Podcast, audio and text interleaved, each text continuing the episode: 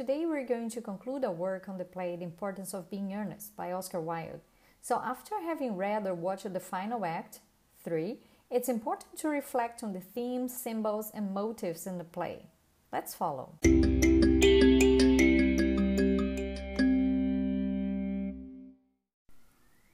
Well, let's talk about the themes. They are fundamental and often universal ideas explored in literary work. The first theme we're going to talk about is the pursuit of marriage. Marriage is of paramount importance in the play, both as a primary force motivating the plot and as a subject for philosophical speculation and debate. The play is actually an ongoing debate about the nature of marriage and whether it's pleasant or unpleasant. Lady Bracknell interviews Jack based on a set of assumptions that reflect the conventional preoccupations of the Victorian respectability, social position, income, and character. Even though Gwendolen and Cecily's engagements are restricted by a patriarchal system of cash, class, and character, it's important to note that it's Lady Bracknell and not Lord that becomes master of matrimony, dictating who may marry whom. The general absence of male patriarchs points to the diminished presence of men in Wilde's dramatic world, thereby highlighting women in positions of power and prominence. Whereas engagement appears to be the end game of the importance of being earnest, it's actually the engine that moves the play, entertaining the audience, Wilde uses the delays and stumbles to the altar to amuse them. Let's talk about hypocrisy, folly, and the Victorian morality. Algernon and Jack may create similar deceptions, but they are not morally equivalent characters. When Jack fabricates his brother Ernest's death, he imposes that fantasy on his loved ones and convinces the family he's mourning.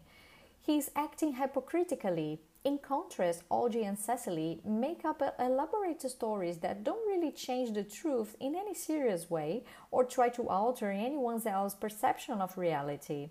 In a sense, Algy and Cecily are characters after Wilde's own heart, with fictions and inventions that resemble those of an artist. Morality and the constraints it imposes on society is a favorite topic of conversation in the importance of being earnest. Wilde imposes the hypocrisy of the Victorians' strict social traditional customs through puns, paradoxes, epigrams, and inversions in the characters' actions and dialogue, as we will see in the motives.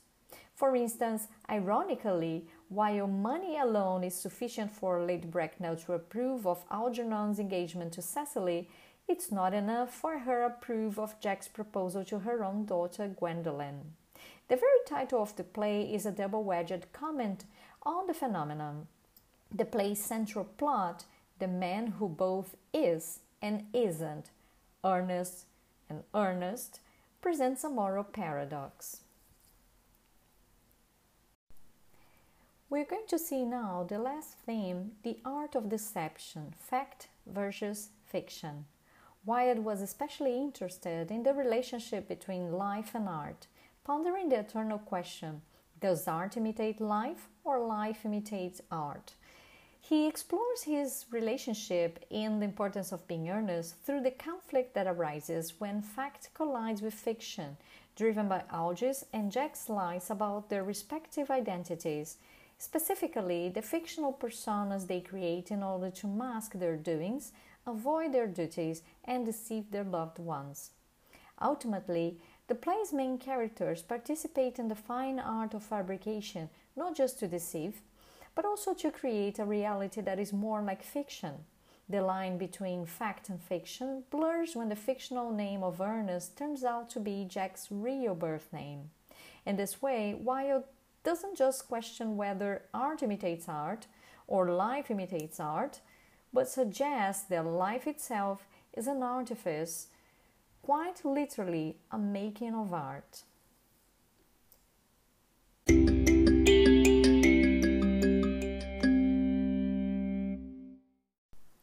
Now we'll be looking at some symbols, objects, characters, figures, colors used to represent abstract ideas or concepts in the play The Importance of Being Earnest.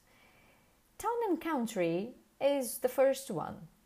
Through Gwendolen and Cecily's attitudes about country and the city life, Wilde upsets the character's alignment of the city with sophistication and the country with poor taste. Instead, the author suggests that town and country alike are paradoxical places. The city is urbane, but it's also vulgar, and while the country lacks taste, it also affords position in society. He also suggests that town and country are a means of fantasy and escape. Jack escapes to the city under false pretenses to avoid his obligations to Cecily in the country, while Algy similarly escapes to the country to avoid his social obligations to his aunt and cousin. Now let's talk about Bunbury and Ernest. They're both fictional, but Bunbury is a fictional invalid that Algy makes up so that he has a ready excuse to get out of any social commitment. He describes this pretext as Bunbury, but he also uses the term to describe Jack's false representation of himself as Ernest and his own disguise as Ernest. Bunbury and Bunburying thus represent deception, fiction, and escapism. Similar to Ernest, which also represents deception, fiction, and escapism, but also idealism. While Algy and Jack attempt to masquerade as the real Ernest, he is just as fictional as Bunbury. Jack uses the mischievous acts of his brother Ernest to escape to the city. Even so, Gwendolen and Cecily hold up Ernest as an ideal name, as well as a husband. Both women not only fantasize about marrying a man named Ernest, they say it's a name that inspires absolute confidence. Their idealism is reflected in these girlish dreams. Tea service and food are also symbols in the play. While scenes that revolve around tea might seem mundane, they're actually carefully crafted ones in which the characters negotiate tricky scenarios. Despite the appearance of composure, Gwendolen and Cecily's jealousy reach boiling points. From slicing cake to sipping tea, the tea service is a means by which the characters negotiate tense social situations under the pretense of civility. Food symbolizes excess or overindulgence. Algy, for example, can't stop eating sandwiches and muffins, suggesting that his appetites are just as excessive as his eccentric, flamboyant, and extravagant airs. The dandy was a figure popularized by Wilde.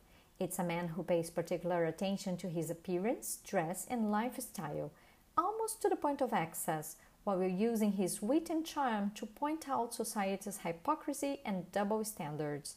In The Importance of Being Earnest, the dandy, as represented by Algernon and Jack, symbolizes revelation of truth, as well as self indulgence, the act of allowing oneself to have or to do anything they enjoy. The last symbol we'll talk about are the orphans and wards. Both Jack and Cecily are orphans. Jack's lack of family relations makes it difficult for him to settle into a traditional family arrangement, whereas Cecily's ancestry is officially documented in books.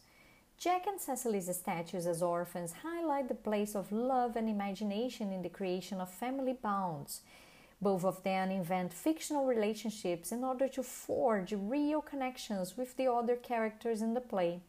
While characters like Lady Bracknell place heavy emphasis on the importance of family ties in society, Jack and Cecily rely on love and imagination to form relationships.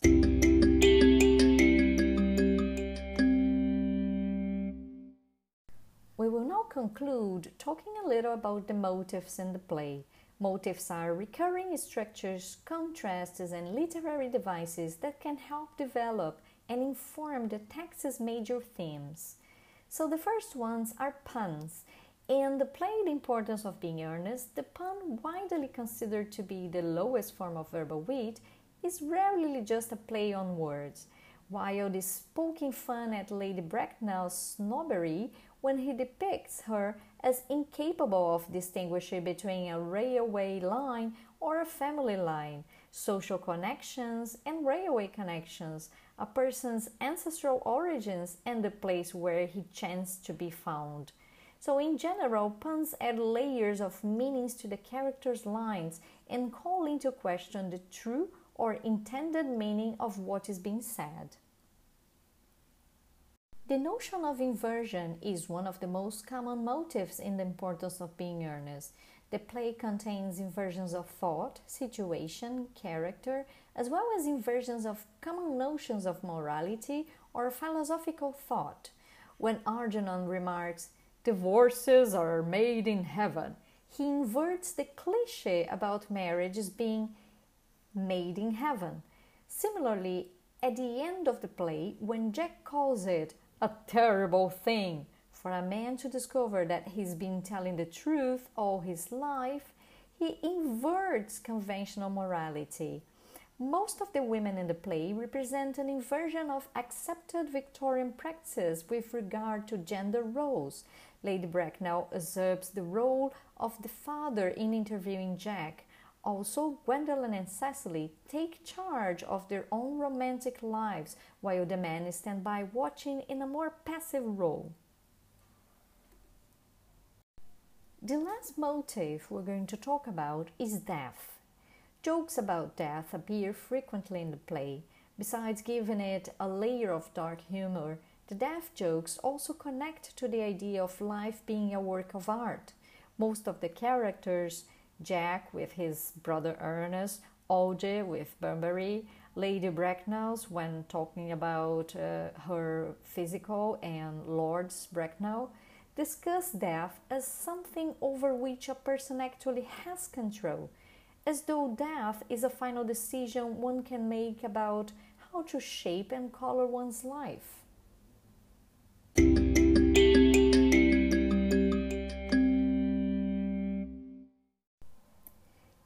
It's quiz time. You're ready to go. You can check some references and more information on themes, motives, and symbols in the play in the links in the platform. See you soon!